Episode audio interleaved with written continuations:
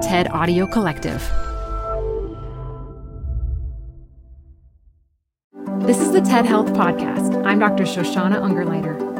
On today's show, a TED Talk from Heather McGhee. Heather's a public policy expert and a New York Times bestselling author. Her talk is about how racism affects all of us, not just in some abstract moral sense, but also in the ways in which it drains economic potential and so livelihood from our communities and our neighborhoods. That's something I'll dig more deeply into after the talk with Dr. Aletha Maybank. She's a pediatrician and she's also the Chief Health Equity Officer and Senior Vice President of the American Medical Association. Stick around to hear us talk about the surprising role that neighborhoods play in our health outcomes and why public health has to go further than just making sure everyone has access to a clinic. This show is brought to you by Schwab. You're here because you like to keep a pulse on fitness trends. Well, now you can invest in what's trending in active lifestyle, healthy eating, wearable tech, and more with Schwab investing themes. It's an easy way to invest in ideas that you believe in. Schwab's research process uncovers emerging trends. Then their technology curates relevant stocks into themes. Choose from over 40 themes. Buy all the stocks in a theme as is or customize to better fit your investing goals, all in a few clicks. Schwab Investing Themes is not intended to be investment advice or a recommendation of any stock or investment strategy. Learn more at schwab.com slash thematic investing. Hi, I'm Ben. I suffer from a condition called writer's block. It strikes when I'm at work. That's why I choose Canva Magic Write. It works fast generating texts in seconds thanks to AI. Common side effects include increased productivity, compliments from coworkers, feelings of satisfaction. Now I can say bye bye to writer's block. Ask your boss if Canva Magic Write is right for you at canva.com, designed for work. Support for this podcast comes from The Wonderful Company. If that name doesn't sound familiar to you, you probably know the pistachios that come from this company. Wonderful Pistachios is one of the highest protein nuts. Get snacking and get cracking with a snack that packs a protein punch. I love the various wonderful pistachio flavors. So, in addition to the original flavor, I'm particularly fond of the salt and vinegar, and I keep little packets of them in my car so that I can eat and get some protein on the run. Visit wonderfulpistachios.com to learn more. Add a little curiosity into your routine with TED Talks Daily, the podcast that brings you a new TED Talk every weekday. In less than 15 minutes a day, you'll go beyond the headlines and learn about the big ideas shaping your future. Coming up, how AI will change the way we communicate, how to be a better leader, and more. Listen to TED Talks Daily wherever you get your podcasts. I am a public policy wonk. I investigate data that points to problems in the American economy. Problems like rising household debt, declining wages and benefits, shortfalls in public revenue. And I try to pinpoint solutions to make our economy more prosperous for more people. I geek out about tax policy and infrastructure investments, and I get really excited by a gracefully designed regulatory regime. These are the kinds of topics that I was talking about on a public television live call in show in August of 2016. I was about halfway through the program when a man called in, identified as Gary from North Carolina, and he said, I'm a white male and I'm prejudiced. He then went on to detail his prejudice talking about black men and gangs and drugs and crime. But then he said something that I'll never forget. He said, But I want to change, and I want to know what I can do to become a better American. Now, remember, my career is about economic policy, as translated into dollars and cents, not personal thoughts and feelings. But when I opened my mouth to respond to this man on live television, I, the most surprising words came out. I said, Thank you. I thanked him for admitting his prejudice, for wanting to change, and for knowing somehow that that would make him a better American. The exchange between Gary and me went viral. It's been viewed over 8 million times and, and inspired waves of social media commentary and news coverage. And I think people were surprised that a black woman would show such compassion for a prejudiced white man, and they were surprised that a white man would admit his bias on national television. Not long after Gary and my viral moment, uh, we met in person. He said that he had taken my advice. He said that my words had been like someone wiped the dust from a window and let the light in. Over the years, Gary and I have become friends.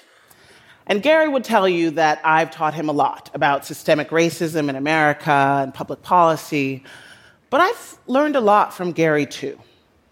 And the biggest lesson for me has been that Gary's prejudice has caused him to suffer fear, anxiety, isolation. And it's made me rethink many of the economic problems I've been focusing on my entire career. I wondered is it possible that our society's racism has likewise been backfiring on the very same people set up to benefit from privilege? Driven by this question, I've spent the past few years traveling the country, researching, and writing a book. My conclusion racism leads to bad policymaking. It's making our economy worse. And not just in ways that disadvantage people of color. It turns out it's not a zero sum. Racism is bad for white people too. Take, for example, America's underinvestment in our public goods, the things that we all need that we share in common, our schools and roads and bridges. Our infrastructure gets a D plus from the American Society of Civil Engineers, and we invest less per capita than almost every other advanced nation. But it wasn't always this way. I traveled to Montgomery, Alabama, and there I saw how racism can destroy a public good and the public will to support it. In the 1930s and 40s, the United States went on a nationwide building boom of public amenities funded by tax dollars, which in Montgomery, Alabama included the Oak Park Pool, which was the grandest one for miles you know, back then people didn't have air conditioners, and so they spent their hot summer days in a steady rotation of sunning and splashing and then cooling off under a ring of nearby trees. It was the meeting place for the town. Except the Oak Park pool, though it was funded by all of Montgomery's citizens, was for whites only. When a federal court finally deemed this unconstitutional, the reaction of the town council was swift. Effective January 1st, 1959, they decided they would drain the public pool rather than let black families swim too. This destruction of public goods was replicated across the country in towns, not just in the South. Towns closed their public parks, pools, and schools, all in response to desegregation orders, all throughout the 1960s. In Montgomery, they shut down the entire parks department for a decade. They closed the recreation centers. They even sold off the animals in the zoo.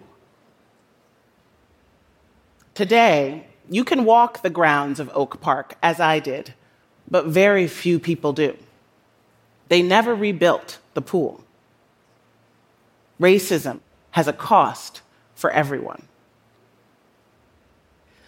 I remember having that same thought on September 15th, 2008, when I learned the breaking news that Lehman Brothers was collapsing. Now, Lehman was like the other financial firms that would go under in the coming days, done in by overexposure to a toxic financial instrument based on something that used to be simple and safe a 30 year fixed rate home loan. But the mortgages at the center and the root of the financial crisis had strange new terms. And they were developed and aggressively marketed for years in black and brown middle class communities like the one that I visited when I met a homeowner named Glenn. Glenn had owned a home on a leafy street in the Mount Pleasant neighborhood of Cleveland for over a decade. But when I met him, he was near foreclosure. Like nearly all of his neighbors, he'd received a knock on the door from a broker promising to refinance his mortgage. But what the broker didn't tell him was that this was a new kind of mortgage a mortgage with an inflated interest rate and a balloon payment and a prepayment penalty if he tried to get out of it. Now, the common misperception then and still today is that people like Glenn were buying properties they couldn't afford, that they themselves were risky borrowers. I saw how this stereotype made it harder for policymakers to see the crisis for what it was back when we still had time to stop it. But that's all it was a stereotype. The majority of subprime mortgages went to people who had good credit, like Glenn. And African Americans and Latinos were three times as likely, even if they had good credit, than white people to get sold these toxic loans. The problem wasn't the borrower, the problem was the loan. After the crash, most of the nation's big lenders, from Wells Fargo to Countrywide, would go on to be fined for racial discrimination. But that realization came too late. These loans, super profitable for the lenders, but designed to fail for the borrowers, spread out past the confines of black and brown neighborhoods like Glenn's and into the wider, whiter mortgage market. All of the nation's big Wall Street firms bet on these loans. At its peak, one out of every five mortgages in the country was in this mold. And the crisis, the crisis that my colleagues and I saw coming, would go on to cost us all. 19 trillion in lost wealth pensions home equity savings. 8 million jobs vanished. A home ownership rate that has never recovered. My years of advocating in vain for homeowners like Glenn left me convinced we would not have had a financial crisis if it weren't for racism. In 2017, I traveled to Mississippi, where a group of auto factory workers was trying to organize into a union. Now, the benefits they were fighting for higher pay, better health care coverage, a real pension they would have helped everybody at the plant. But in person after person that I talked to, white, black, for the union, against the union. Race kept coming up. A white man named Joey put it this way He said, White workers think, I ain't voting yes if the blacks are voting yes. If the blacks are for it, I'm against it. A white man named Chip told me the idea is that if you uplift black people, you're down in white people. It's like the world's got this crab in a barrel mentality. Now, the union vote failed. Wages at the plant are still lower than their unionized peers, and people there still worry about their health care. You know, it's, it's tempting, perhaps, to focus on the prejudiced attitudes of the men and the workers that I heard in Mississippi but I'm more interested in holding accountable the people who are selling racist ideas for their profit than those who are desperate enough to buy it. My travels also took me to places where I saw, however, that it doesn't have to be this way. I went to Maine, the whitest state in the nation, the oldest, where there are more deaths every year than births. And I went to this dying mill town called Lewiston that is being revitalized by new people, mostly African, mostly Muslim, immigrants, and refugees. There I met a woman named Cecile, whose parents had been part of the last wave of new people to come to Lewiston. These are French Canadian mill workers at the turn of the century. Cecile was retired, but she had found a new purpose in life by organizing Congolese refugees to join with the white retirees at the Franco Heritage Center. These men and women from the Congo were helping these retirees remember the French that they hadn't spoken since their childhoods. And together, these two communities helped each other feel at home. You know, for all the political talk about the newcomers being a drain on the town, a bipartisan think tank found that the local refugee community there created $40 million in tax revenue and 130 million in income. And I talked to the town administrator who was boasting about the fact that Lewiston was building a new school when all the rest of towns like theirs in Maine was closing them. You know, it costs us so much to remain divided. This zero sum thinking that what's good for one group has to come at the expense of another, it's what's gotten us into this mess. I believe it's time to reject that old paradigm and realize that our fates are linked. An injury to one is an injury to all. You know, we have a choice. Our nation was founded on a belief in a hierarchy of human value. But we are about to be a country with no racial majority. So we can keep pretending like we're not all on the same team. We can keep sabotaging our success and hamstringing our own players. Or we can let the proximity of so much difference reveal our common humanity. And we can finally invest in our greatest asset, our people, all of our people. Thank you. This show is brought to you by Schwab. You're here because you like to keep a pulse on fitness trends. Well, now you can invest in what's trending in active lifestyle, healthy eating, wearable tech, and more with Schwab investing themes. It's an easy way to invest in ideas that you believe in. Schwab's research process uncovers emerging trends. Then their technology curates relevant stocks into themes. Choose from over 40 themes. Buy all the stocks in a theme as is or customize to better fit your investing goals, all in a few clicks. Schwab Investing Themes is not intended to be investment advice or a recommendation of any stock or investment strategy. Learn more at schwab.com/slash thematic investing. Apple Card is the perfect cashback rewards credit card. You can earn up to 3% daily cash on every purchase every day. That's 3% on your favorite products at Apple, 2% on all other Apple Card with Apple Pay purchases, and 1% on anything you buy with your titanium Apple Card or virtual card number. Visit apple.co slash card calculator to see how much you can earn. Apple Card issued by Goldman Sachs Bank USA, Salt Lake City branch, subject to credit approval. Terms apply.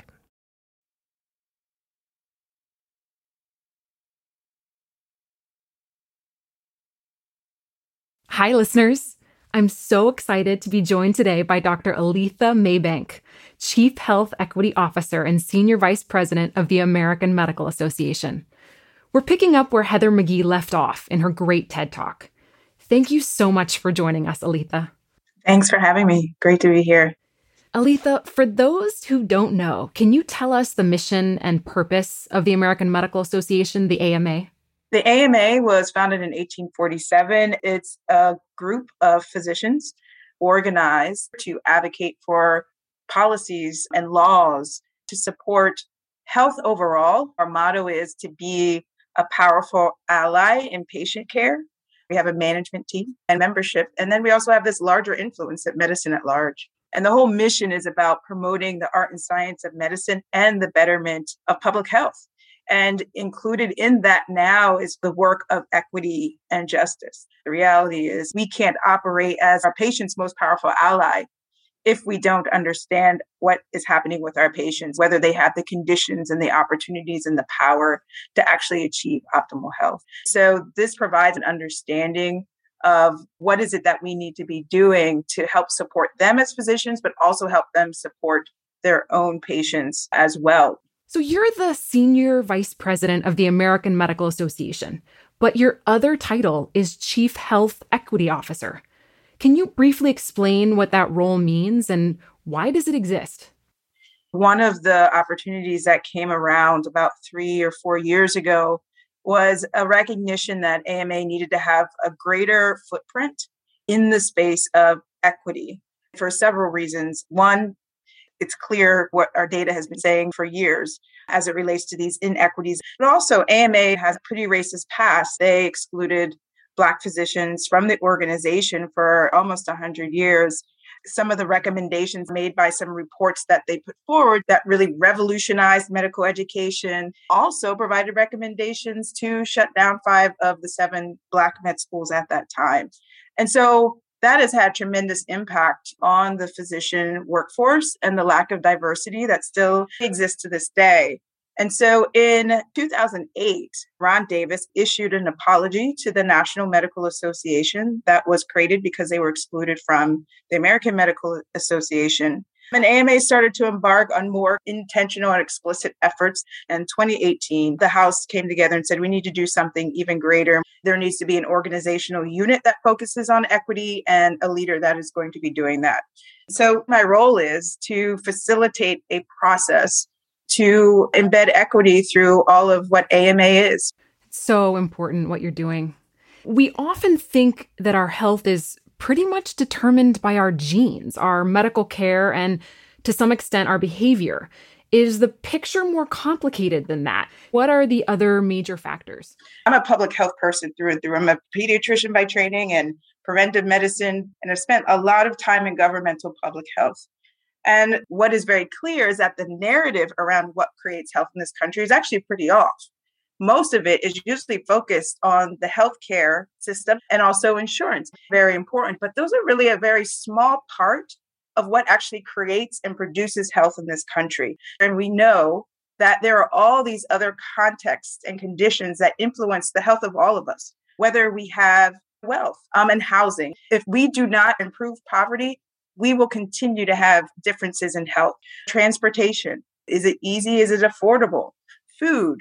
Are you sure you can have food every single day? Voting is a social determinant of health. I'm a person who doesn't like jargon too much, but the point is when you say social determinants, is that there are all these other conditions that impact a person's health the part that gets left out of the conversation now. What creates those opportunities around the social conditions in which people can live? And that all has to do with the structure, laws, and the policies that determine how those social conditions are going to be set up. And that's where we have to focus not only our intention on a patient's social needs of do they have transportation and food, but then as AMA, how do we focus and push and advocate for policies that change some of these structures and conditions is really important. Ultimately, where we're at right now is the lens through which these policies are created, whether it's racism or white supremacy, sexism or classism, all of those impact how structures and policies are set up. So, the conditions where we live and work can help us be healthy or sick. How big of an impact does that make? Can we quantify this? Oh, we absolutely can quantify it. That's been the work of public health for a really long time. COVID 19 absolutely exposed the inequities that exist across the country and across populations and identities as it relates to race and ethnicity, gender, where people live. I'm here in New York City, and we know that there are neighborhoods that have differences in life expectancy that are only a few miles apart between Brownsville, New York, and Upper Manhattan. So, how that happens within a city that's supposed to have the same kind of governance and values is the question that we have to ask ourselves and why. But we're very clear that lack of investment in certain parts of communities across our country have absolutely impacted the life expectancy of people. Like where you live determines what kind of education you're going to have, what kind of jobs you're going to have, And often you're in your neighborhoods because of what kind of wealth you have or don't have. And Aletha, this is not exactly a recent problem, right? No, unfortunately, this stems back to really the founding of our country. We know genocide existed and happened in the treatment and their forced displacement of indigenous communities in this country. That has had tremendous impact to this day. And we know the enslavement of people of African descent for forced labor and free labor has also had tremendous impact. Dr. Rupa uh, Marya, who's at USCF in California, she says to understand the root causes of pathologies that we see today that impact Black and Brown and poor people, you have to look at the foundations of this country and really the colonization and the extraction of economy from communities and the systems of support that really should be existing. And those are the real conversations that we're really trying to get to as we move forward to do this work in health equity and specifically to really tackle systems and structures that cause harm more so than good. This work sounds like a job for politicians and public health directors. But at the AMA right now, you're arguing that while that's true, this is also partly the job of doctors and hospitals. Why is that? You may have heard this that we're not supposed to be involved in politics. That's not a political space. And that makes no sense at all. AMA very clearly understands the impact and the importance of politics because they're very engaged. We're talking about health, right? If we are physicians and we're interested in ensuring that all people have opportunities and power and resources to achieve optimal health, then we have to have some level of understanding of those conditions and those structures that create health. Now, the challenge within our system is that we are limited oftentimes as physician in healthcare and how we're able to be responsive to when we see gaps in needs of patients, whether it's transportation or food and all those other things that I mentioned. And then there are larger opportunities around systems themselves that other people are involved in. And so our role as physicians what we're absolutely saying is that people believe us when we say our data says people are lacking optimal health, when these conditions are not existing, we as physicians need to be the voice to that reality. We are now in a time that is ever more critical for the physician and healthcare system to have voice in health as it relates to politics. Aletha, building on that, should we be doing more to train medical students and trainees in health equity? And what does that look like? We should be doing more to train students and trainees. The good thing is that we are starting to see a lot of movement. The AAMC, which is the Association of American Medical Colleges, has put forward some standards on diversity, equity, inclusion, and justice. There's limited curriculum, limited understanding of like what should they be learning. So I was part of that committee that helped create these standards. So those are now issued and they're out there. The other part that needs to be continually filled are the trusted resources and educational tools that really teach people in the way that they need to be taught around justice and equity. And so we at AMA have just launched the Health Equity Education Center on our educational hub. So we have lots of online modules now on LGBTQ health, disability, on the foundations of racism, and just basic health equity 101. The gap we still have is that there still aren't enough faculty level staff that have an understanding of these issues. So they need their own training in order to teach this to med students. I think there's going to be increasing over the years for sure. Well, I sure hope so. Aletha, can you describe what some clinics and hospitals are doing about this? And what should we, as consumers of healthcare, be expecting our providers to do about this? I just want to first acknowledge all the work by our workers everywhere who have been doing so much during this time of COVID and all the other potential kind of risks and threats that we may be having layered one on top of another. Even this recent Roe v. Wade, that has impacts on how we as physicians can show up. We have to figure out how to negotiate in these times with ourselves and with our teams. And so I think healthcare really clearly recognizes that our work absolutely has to be in partnership with others and collaboration. And so you're seeing less of health systems working by themselves and in isolation and really working with other collaborators. So one of the opportunities that we have been partnering on is with Westside United in Chicago. It's a community driven effort we really have to center the voices and the experiences and the ideas, and the expertise of those who have been historically marginalized from our society. They have the solutions, they're right next to the problems. And we need to better value that as large, powerful systems. And so in this context of community building for health, we have about six healthcare institutions that are actually providing financial investments, referred to as becoming an anchor institution. So we're investing our funds into that space to drive the economic development opportunities, the affordable housing opportunities. Then the community was able to decide where these financial investments go. And so we're seeing that happen a lot more across the country. I see healthcare systems, their role is beyond their own walls. They have a role to make sure that the communities that they're serving are actually set up to have the conditions to achieve optimal health. And I think that that is absolutely critical. And also, we have a peer network that we just launched with eight health systems across the country. Every system has what they call quality and safety to make sure that they're doing those two things. So, how do you embed racial justice through those systems? We are working to help support eight hospital systems to do that across the country. In terms of cutting edge and frontline, a lot of this work has to do with the stories that are told, the concepts, and how we understand how these inequities are showing up. And so, ourselves with the AAMC actually released a narrative guide to help support the physician community to better understand how different words can actually impact the patients that we're serving. So the more that we are able to provide that education so that people can actually see how their own actions their own mental models are potentially exacerbating inequities. We as an institution cannot just say that we're going to work with the neighborhood if your staff and your teams don't even understand what the word equity even means or how it shows up or how their day-to-day mental models don't allow them to really advance equity. And so this is the work that I think is on the cutting edge of doing anti-racism and equity work at the institutional level, challenging ourselves inside institutions in very real and deep ways so that we can do better outside the institution.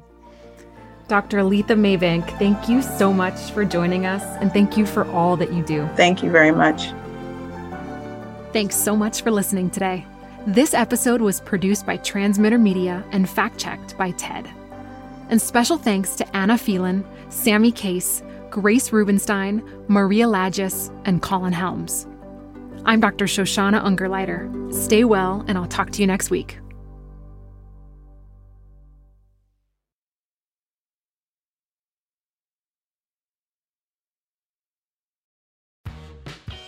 You're growing a business, and you can't afford to slow down. If anything, you could probably use a few more hours in the day. That's why the most successful growing businesses are working together in Slack. Slack is where work happens, with all your people, data, and information in one AI powered place. Start a call instantly in huddles and ditch cumbersome calendar invites. Or build an automation with Workflow Builder to take routine tasks off your plate, no coding required. Grow your business in Slack. Visit slack.com to get started. Support for this show comes from Brooks. I've really gotten into running this year, so I have to tell you about the Ghost 16 from Brooks because this shoe is kind of a game changer. I found the cushioning to be next level comfortable. It's incredibly soft, yet surprisingly lightweight. It's literally comfortable every time my foot hits the pavement. The Ghost 16 from Brooks isn't just a shoe for me. It's a daily boost for my runs. Visit brooksrunning.com to learn more.